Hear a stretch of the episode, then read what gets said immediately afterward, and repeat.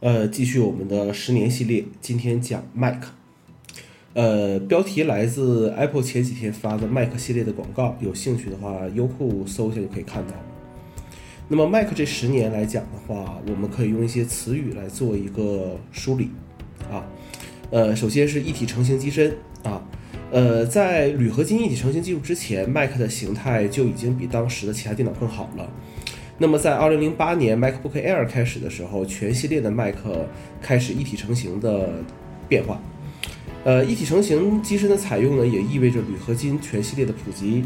呃，也意味着苹果在这几年的这种外观造型上，用铝合把铝合金这种材质达到了一个可以讲是登峰造极的一个程度吧。那么，呃，你像之前的 MacBook 就不是铝合金的，而是聚碳酸酯这种材质的。那么由这种一体成型机身所带来的一些电池内置啊、取消光区、更薄的机身、呃更小巧的接口、更高速的接口这些东西，都是都是一些好处啊。这个是一体成型机身。那么接下来就是我们现在所讲的视网膜的显示屏。呃，从一零年的 iPhone 四开始，然后全系列开始向这个 Retina 显示屏开始靠拢。那么二零一二年我们在 Mac 上第一次使用了 Retina 的显示屏。呃，后来又在 iMac 上使用 4K 或者 5K 的显示屏，到在后来的 P3 广色域，呃，这些东西都是在逐渐惯坏我们双眼的。然后就是我们的呃苹果的一个强项，摒弃了很多的接口。呃，从远处说，1998年苹果就在 iMac 上取消软驱而引进 USB。呃，2012年对之前比较推崇的 Firewall 火线这种接口也进行了抛弃。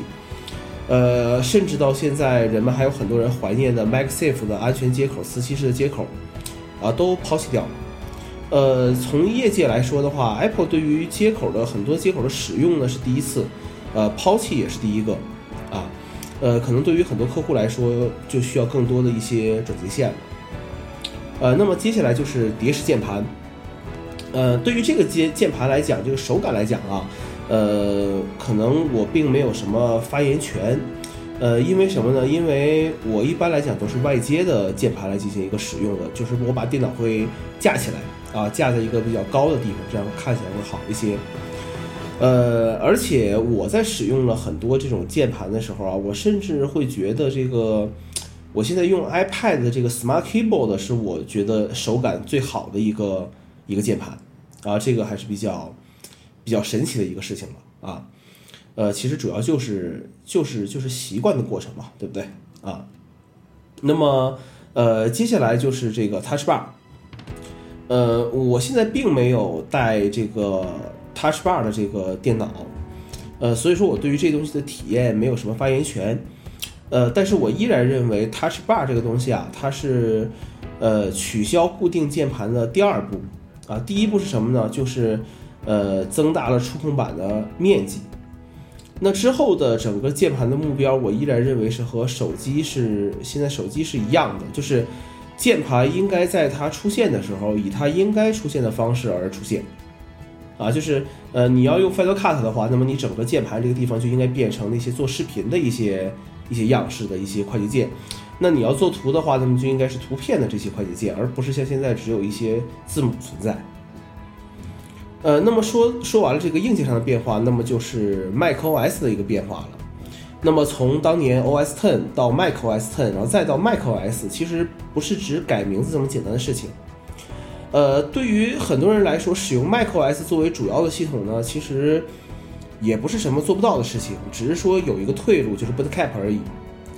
其实要是当年没有用英特尔的处理器，要是苹果不做 Bootcamp，呃，可能我觉得 Mac 的销量也不会这么好。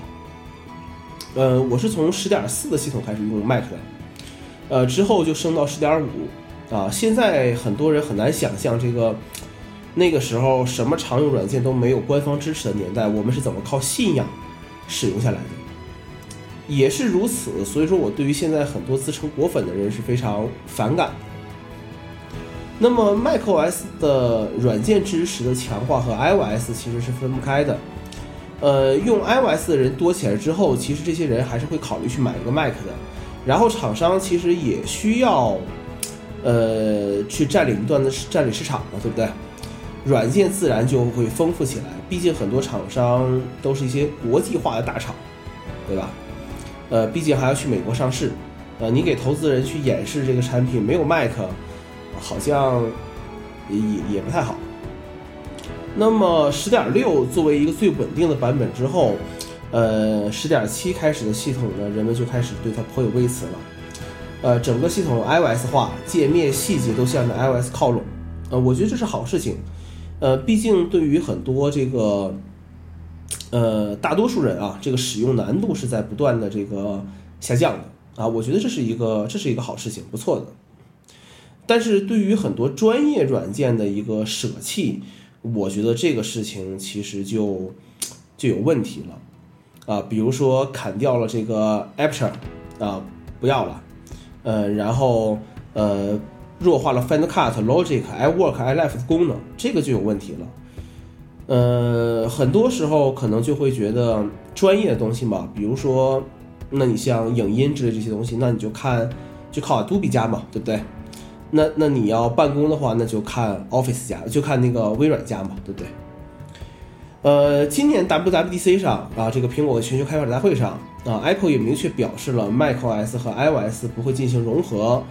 呃，其实这种融合啊，它不一定是我们理解的两个系统合成一个系统，它更可能的一个事情是说，macOS 会有一种方法去运运行 iOS 的程序，而 iOS 可能在某些专业的方面会更向 macOS 去去学习。啊，应该是这样子的一个一个问题啊。那么为什么要买一台 Mac？呃，其实很大程度上呢，是因为 macOS。呃，如果你用这个嗯 iPhone 或者 iPad，那么 Mac 我觉得是有必要去买的，而且也最好去尝试着去用一下 macOS 的这个这个系统。呃，因为毕竟它们之间有很多技术是很好的，比如说 iCloud 的数据同步，呃，比如说之前叫 Handoff，现在叫接力这种功能都是很好的。呃，其实买 Mac 呢一点都不贵，啊，呃，Mac 的外观变化其实是很长一段时间才会才会变一次的。那么一台机器按照我们现在的使用方法来讲的话，其实，呃，你用个三四年的时间，问题是问题是不大的，啊，问题是不大的。呃，当然了，啊，你是要花三四年都用同一款机器。啊，呃，还是你每年都花个五六千买一个最新的 PC 来用，看这个问题是需要去考虑的。呃，很多人说 macOS 的这个硬件配置不高，其实那只是按照传统说法来讲的啊，CPU 几核，呃，这个显卡能不能玩游戏，但是忽略了屏幕素质以及系统所带来的一些好处。而且我觉得不能玩游戏也是 macOS 的，也是 Mac 电脑的一个好处。呃，以下内容只代表我个人观点啊，因为我认为玩游戏它毕竟不应该是一个你课余的主要生活的一个主要的业余生活。